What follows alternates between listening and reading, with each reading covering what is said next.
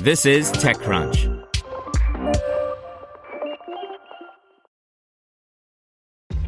This episode is brought to you by ShipStation. You know, some things take a lot of work, like sending little robots to far off distant planets. And just as that's challenging, so too is running a successful e commerce business, especially when there's so much to do. So I want to introduce you all to ShipStation. Now, I love using ShipStation because of its easy to use dashboard, which makes managing orders and printing labels a breeze and super smooth. Oh, and the customer service is just out of this world. It's exactly what you need to help grow your business. Sign up for your free 60-day trial at shipstation.com slash technews. That's shipstation.com slash technews. You're listening to the Daily Crunch. Today's story is brought to you by Deloitte, helping companies seize their moment. Deloitte's IPO execution services help companies prepare for their IPO. From planning through execution, Deloitte offers end-to-end support and a personalized approach. Deloitte.com slash US slash IPO dash COE.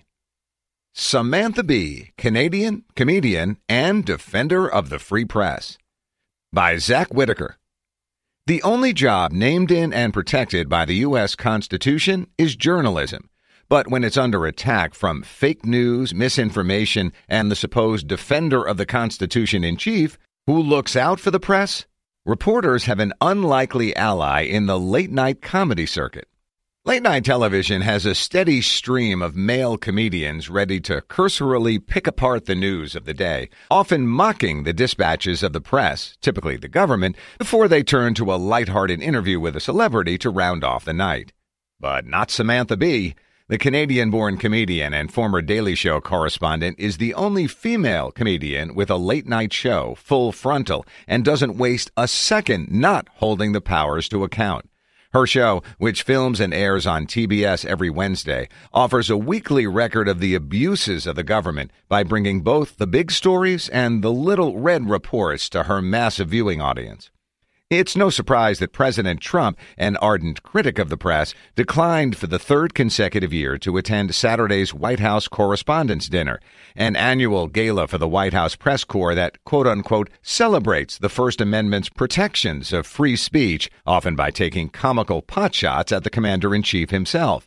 The only saving grace for the president's would be roasting is the dinner's organizers, the White House Correspondents Association, dropped the traditional comedy set altogether after Michelle Wolf's pointed, if not controversial, set last year, which Bee herself defended.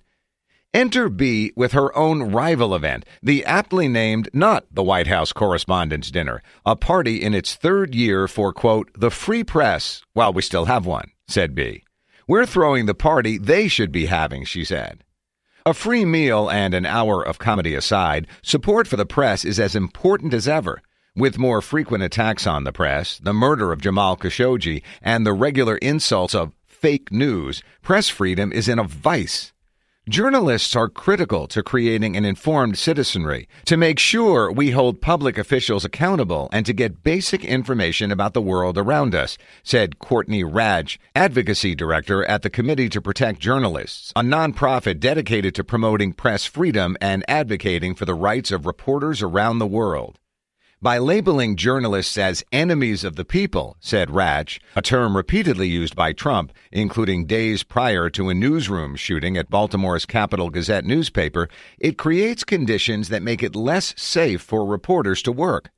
Last year, the CPJ's Press Freedom Tracker database logged over a hundred incidents, from murders to physical attacks, border searches, and legal orders involving the press. This constant denigration of the media as fake news has a really detrimental impact, she said. Bee isn't alone in her efforts to support the free press. Other fellow comedians like John Oliver and Hasan Minhaj use their platform to educate and inform about, quote, fundamental issues that concern more than just journalists, said Radsch. Bee's weekly half hour show is a journalistic effort in its own right. But as a comedy show, it's largely shielded from the near constant attacks that the press face from the Trump administration and its allies. With all proceeds from the dinner going to the Committee to Protect Journalists, Bee has shown to not only serve as an ally for reporters, but also a staunch defender of the free press. No one needs the press more than me and my show, said Bee at the dinner. We spend all day reading and watching and thinking about the news. Journalism is essential, she said. And then she broke into song. Want to learn how you can make smarter decisions with your money? Well, I've got the podcast for you. I'm Sean Pyles, and I host NerdWallet's Smart Money Podcast. Our show features our team of nerds, personal finance experts in credit cards, banking, investing, and more. And they'll help you make the most of your money while cutting through the clutter and misinformation in today's world of personal finance. You'll get clarity on strategies to help you build your wealth, invest wisely, shop for financial products, and plan for major life events. Listen to NerdWallet's Smart Money Podcast wherever you get your podcasts.